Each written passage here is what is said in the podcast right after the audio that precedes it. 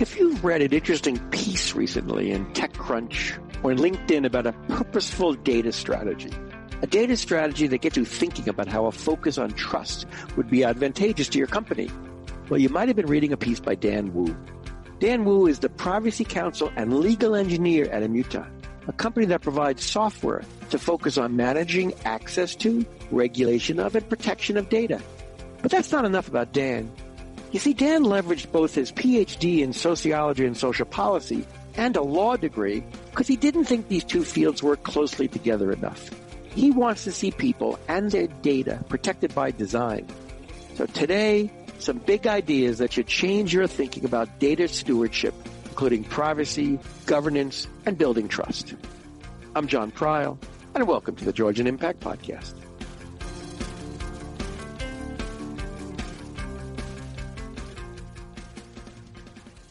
So I love what you're saying, Dan, about, you know, it has to start at the C-suite level, has to stop now. Can you kind of look back a little bit and kind of take me through some of the biggest mistakes that you've seen CEOs make? Absolutely. I first want to point out that this is an extremely hard job for CEO. We're living in a world where everything is changing rapidly, but it's more reason for CEOs to look around the corner and learn from best practices. So I want to bring up the recent Apple issue that happened with their product launch with Goldman Sachs, where they're launching a new credit card. I think it's an interesting case because Apple is setting itself up as a privacy leader. It's really, really pushing this idea that it's keeping your data secure, private. It's not sharing with other people. They had highly public arguments with the FBI and the federal government. Yet, despite their launch of this product, Twitter exploded with concerns that Apple's product was being biased against a certain demographic, particularly women. And it actually launched a federal investigation. And you might argue for Apple, who is a master at product launches, just think Steve Jobs with his turtleneck and everyone going crazy with his product. This is probably one of the worst product launches in a while. And it's really showing that if we don't get this right, as organizations as competent as Apple, as familiar with financial regulations as Goldman Sachs is, even if you're checking all the boxes, you might get angry Twitter users critiquing your product and really even causing a statewide investigation into what you're doing. So it's interesting because you're right. Tim Cook declared privacy. Apple really hung their hat on privacy. And he probably sat home at night saying, I think I did a good job. I got this privacy thing right. But he missed something at a much deeper level. He didn't ask, is your algorithm biased or not? So does a CEO have to think about a data strategy then? 100%. I think you're exactly right, is that it has to go beyond just thinking about privacy. But what is privacy for? Privacy is to protect people, and people also need to understand that. And so the data strategy, it's really about thinking about not just how do you protect people, but use the data in ways that benefit people in a safe manner. And so regardless of whether or not there was bias, I think there's a high chance, very likely, that there wasn't bias. It's that people perceived bias. It's that experience of dealing with a product in the Apple case where people felt that it was biased. In the case of the person that complained, he told a story about how he went from customer service agent to customer service agent complaining, asking, despite having a similar net worth, why is my wife's credit limit 30 times less? He wasn't able to get any clear answers. It was a terrible user experience for him. And at a last-ditch effort, he posted it on Twitter. That erupted. I think it was shared like 30,000 times. And Apple finally responded. And so it goes to this idea that it ultimately has to come back to building those relationships with users, cementing that trust, regardless of whether or not you're ticking the boxes. So it's interesting. Privacy, we understand, or I'm not sure everybody does it well, but we understand it. And it's sort of hand in glove with security. But you did bring it back to trust. Now, is one of the key foundations of trust then transparency, whether it's sharing what's in the algorithm or putting a better script in front of the customer support teams? How does transparency play in this? I think that's transparency is a huge component of it. And that's why there is that bill in Congress about the Algorithmic Accountability Act. we don't have much transparency in our algorithms right now, with maybe the exception being credit scores.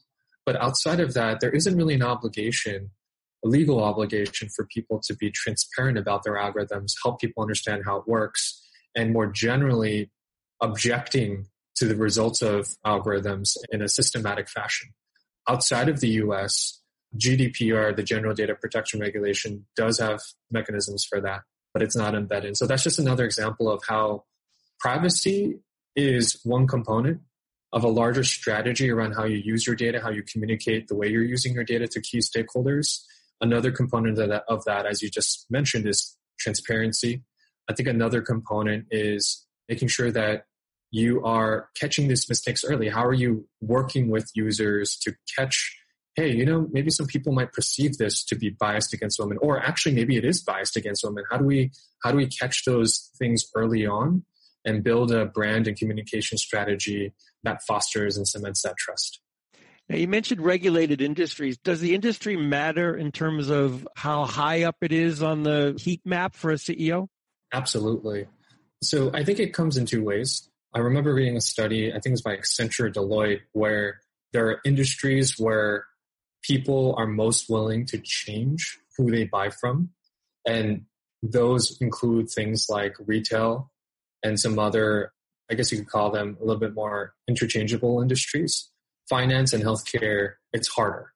At the same time, it's because they're more highly regulated, there are more controls in place for those industries that create these protections. So for instance, in finance, there is an audit that has to be in place that gives consumers a sense of trust that the way that the company is dealing with its data is on par. So absolutely, that is true. Additionally, if you mess up, the consequences are huge. Under HIPAA, for instance, there are some cases where if you're intentionally or severely negligently violating privacy or the way that you're handling data for healthcare, protected health information, could actually result in criminal sanctions. And so there's a reason those industries are seen as more secure. But at the same time, my concern is that also has to be balanced with innovation. As much as we want to protect people, we also have to think about how do we design regulations so that we're not stifling small businesses and medium-sized businesses? How do we make sure that industries can still innovate? And so I think that's that tricky balance that we always have to think about when we advocate for privacy or other types of data regulations. And some of your writings, this is kind of neat. You often talk about an offensive data strategy being on offense, not one that offends people with analytics and predictions, versus a defensive data strategy, data protection, governance, and the like. So when we get to that level of thinking about the product, This level of product really now is part and parcel with a much higher level business strategy then. Absolutely. And I think that goes back to what we were saying about Apple and Goldman Sachs, is that directly affected their product launch. They probably put millions of dollars into this, fostered this really high stakes partnership, yet it resulted in something that was really problematic for that company.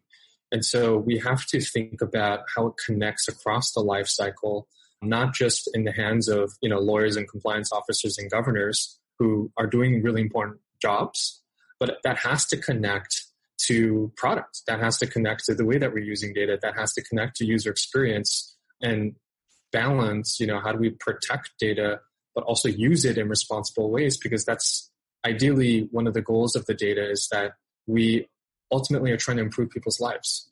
So if that doesn't go hand in hand, if we're not thinking about how we safely use data so it maintains trust, then you're missing half of the picture.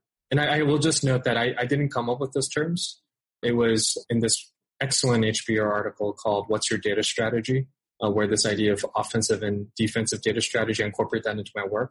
But it just points out again that if you're in this world, you have to work with the C-suite, they have to get bought in, and you have to work cross-functionally across the design cycle of your product and services to make sure that you're aware of that balancing act between protection and innovation and user experience. That's great. We'll put a link to the HBR article in the show notes. And thank you for doing your right citations, which it fits so well in how we're thinking about things. So for me, and we talk about trust, let's talk a little bit about accountability. And my example, the one that I find sort of I think about it and I get a little troubled by it. I'm not upset, and I think it's probably correct that the U.S. filed criminal charges against China for the Equifax hack. But all of a sudden, I don't want people sit back saying, see, it was the Chinese versus didn't Equifax violate some of their accountability to their own people by not preparing for a tax? What comes first? Where's the chicken and where's the egg here? Absolutely. I think that's such an excellent point. So I will first admit that I don't know too much about the politics behind the suit against the Chinese government. But I think the premise of what you're saying makes a lot of sense, is that if we're not also holding accountable those who are responsible for the breach, are we really going to have change? If we're only pointing fingers across potential international actors who potentially did a really bad thing. So I agree. And I think that's why there's some legislation advocating for this idea that if you're responsible for a data breach, maybe like when it's extremely negligent, just like as in HIPAA, the Healthcare Privacy Act, maybe those criminal sanctions should also exist in other sectors. And we're seeing some countries like China and South Korea have some of those more extreme penalties. And so I think, I don't know if we necessarily have to go there, but I think this question of making sure people are also responsible around handling their data is a really good move. I think it's an interesting observation and something that really should be thought about, and everyone should kind of think about that if there were harsher sanctions to boards for inactions that were taken, they might change the way they do things. I don't believe we get enough people. I mean, there's the delete Uber and delete Facebook campaigns that run for a few weeks and then die off again. I don't think we've seen people rebel yet, but we strongly believe here at Georgian, with our focus on trust, that it could really harm a company, and the risks to companies are quite great. Can you chat a little bit about some of the risks that you've seen, maybe in fintech? Yeah, absolutely. I think there's a huge variety of risks. For instance, there's the risk of a biased algorithm, and I think that's what the Apple and Goldman Sachs story is getting to, regardless of not if it was biased. And there's also the perception of bias of that algorithm around deciding things like credit limits and things like that. There's a lot of other types of risks, such as sharing data with the wrong individuals. There are some really interesting stats. I think the EU Commission said that the primary reason people are getting fined right now is not due to third-party data breaches. It's because of insider incidents. Employees or third-party vendors that had incorrect access to data or negligently shared that data with the wrong people. And I think that is only going to exacerbate as we have things like the California Consumer Privacy Act and GDPR, where people can now request data. And there are now lots and lots of different apps for people to request data from companies. I think those mistakes are only going to increase exponentially. More and more unintentional breaches will happen in that regard. Outside of that, I think the most classic thing was one of those large consulting firms that regularly advise banks and financial services, where they just misconfigured their cloud storage. And so people could just access in plain text really sensitive data. And it's really shocking how much that still happens. I think people not understanding how to configure cloud environments correctly, especially if they have mini cloud environments, especially if they have hybrid environments, that's only going to increase as more and more people get into that. And I just thought it was ironic that it was a consulting firm that was advising on this. Actually, themselves were making that same basic mistake. And so I would really advise, I guess just to sum, I would just really advise, let's get the basics right too. Things like configuring cloud environments and insider, that would account for a lot of things as well.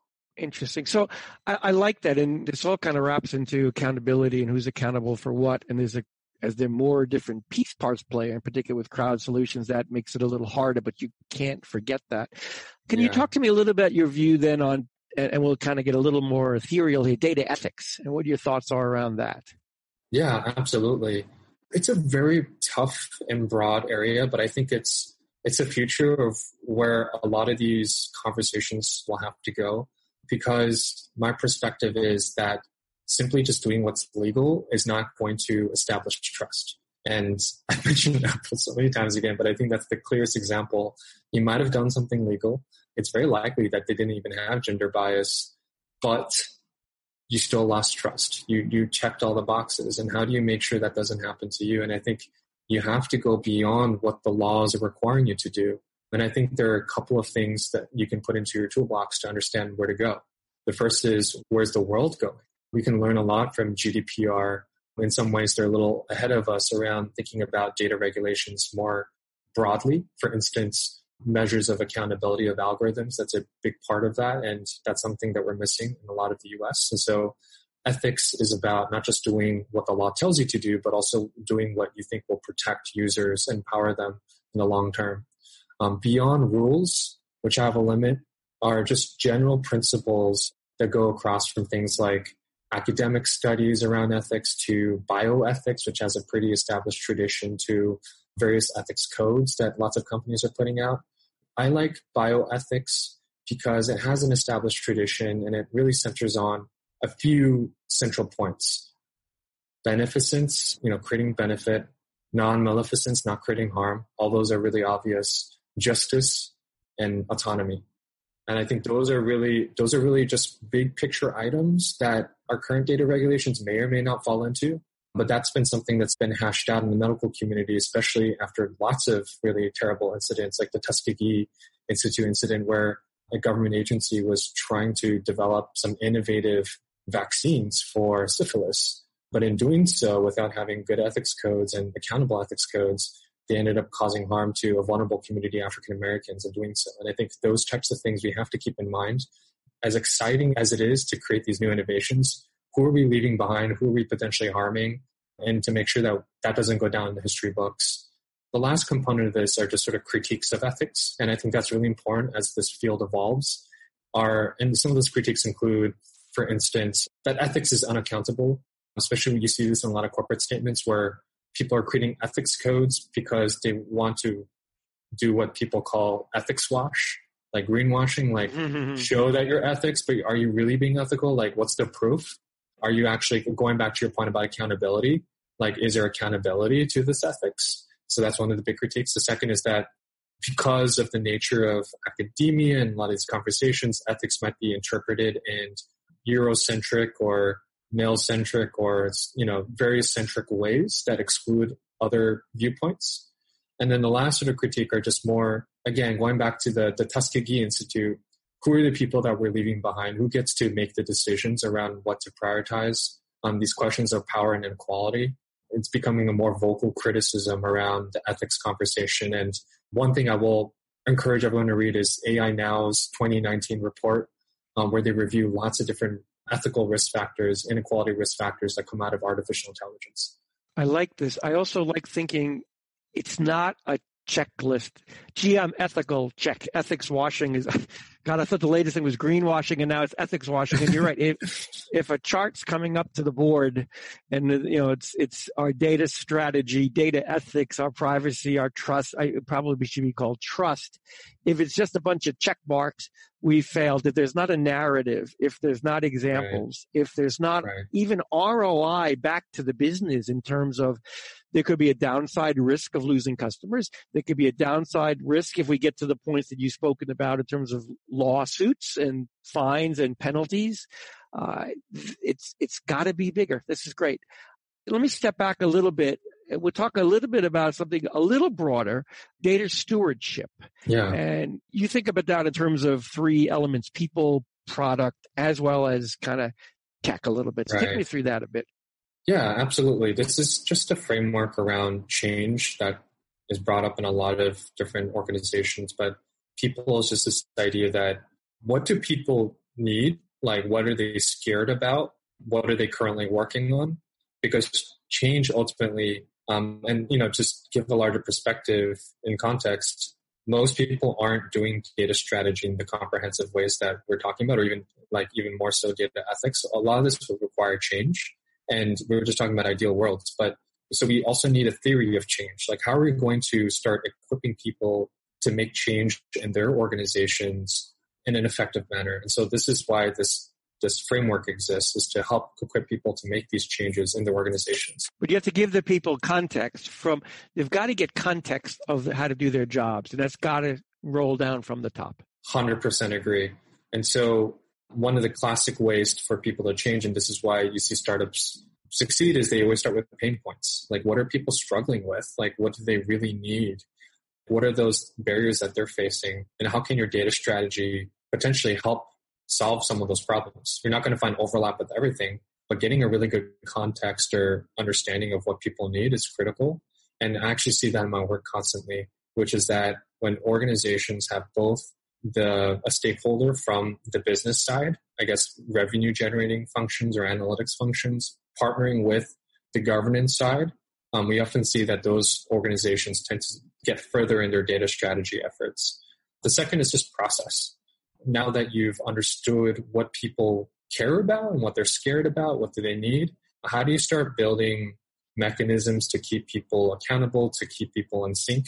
And a lot of that involves cross-functional teaming so that people can align their efforts to build those coalitions, those diverse coalitions within, and start building that group that's really going to start advocating for change, start experimenting with different prototypes around ethical data strategy or just general data strategy generally, and prove out the value of what they're asking for. When you say cross-functional, who's on the team?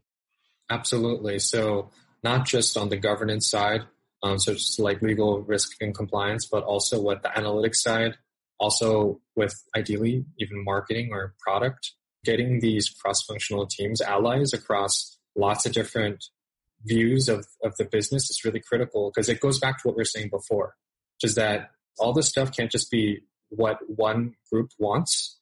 It has to be interwoven throughout the process so that we can better develop that business value. Because if it's ultimately just isolated within quote unquote a cost center, it's going to be really hard to prove out that strategic value. And then lastly, technology is just this idea of, okay, given that we have these different experiments, new workflows that are created, processes that are created, how can technology be used responsibly and effectively to make people's lives easier? So there's this idea of data protection by default. What are tools that you can start adopting so that it's easy to protect data by default and you only get access to data when you're supposed to? How do we make all these troublesome things run in the background so the internal user experience, like the user experiences of the data scientists or others, their life isn't troubled, but they can still do, or just minorly troubled, but they can still do the right thing and understand that this is for the greater good of the company. I like that when you went through your three parts of data stewardship, tech is the last as opposed to the first. So we did a little bit of the downsides, a little bit of the negatives. Let's end this on a positive note. And so tell me what some good things that can happen. You talk to me if customers are going to be more loyal or share more data with you. Help me understand kind of the upsides of getting all this right. Yeah, absolutely. I think there are a few things. The first is that it's an opportunity for the C-suite to take stock of what they're doing and refine their purpose. One of the key components of data regulation is this idea of purpose-based restrictions, that you use data reasonably related to what you collected it for. It's really to attack this idea that you're just data hoarding, you're just collecting lots of data without understanding what you're going to do with it. And then that you also use it for purposes that are reasonably related to people's expectations. This is an opportunity for people to be proactive around what do they want this data for? Like, what are sort of the analytical strategies that they want? What are some of the experiments that they want to do, and embed that proactively within their data collection strategy, within their data storage strategy, within their analytical strategy, so that they can move forward with their goals. And so if anything, I believe that this is an opportunity for people to be more disciplined around thinking about what they want to do and not go in a reactive mode where you're just hoarding data or don't really have a clear sense of what you want to use the data for. Beyond that, with that purpose, with that mission, I think lots of positive things will follow. When you realize that you don't need to collect all this data and you increase the trust that you're not scaring customers by collecting Social Security, numbers unnecessarily, customers might want to share more data with you. They're like, oh, actually, this is a pretty painless process. And this is something that Allied Bank's chief marketing officer really talks about.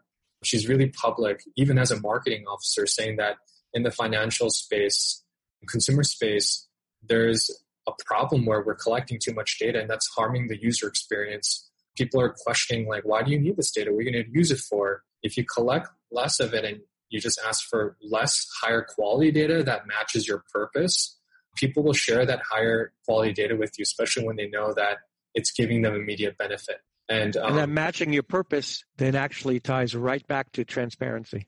100%, 100%, especially when you can notify the user like, hey, we're collecting this because we want to increase your user experience and give you this immediate benefit. People will more likely happily give you the data because you've thought through what that user interaction is going to be. The second, instead of, and again, I just want to contrast this with like, instead of relying on secondary data sources that are making inferences about users that might be more noisy, that might be full of bias, why not get higher quality data from people directly, especially if your business model can support it, so that you can get that higher quality data and create better analytics in the long run. And then lastly, it's just this idea that you will have more resilient companies. I really want to point out this Harvard Business Review study where professors analyzed and compared companies that had stronger data protection policies, for instance, better protecting data by default, allowing people to access their data. When there was a breach to a comparable company, those companies that had these protections, their stock didn't drop by 150% as much compared to those that had poorer policies. And so I just thought that was a really interesting stat that they identified. And it kind of just shows that if you have these data protection policies, and it's very likely that we're living in a world where data incidents are inevitably going to happen, might as well protect yourself. Have these protections in place so you don't suffer these huge drops. That'll be really important for the long-term resilience of your company.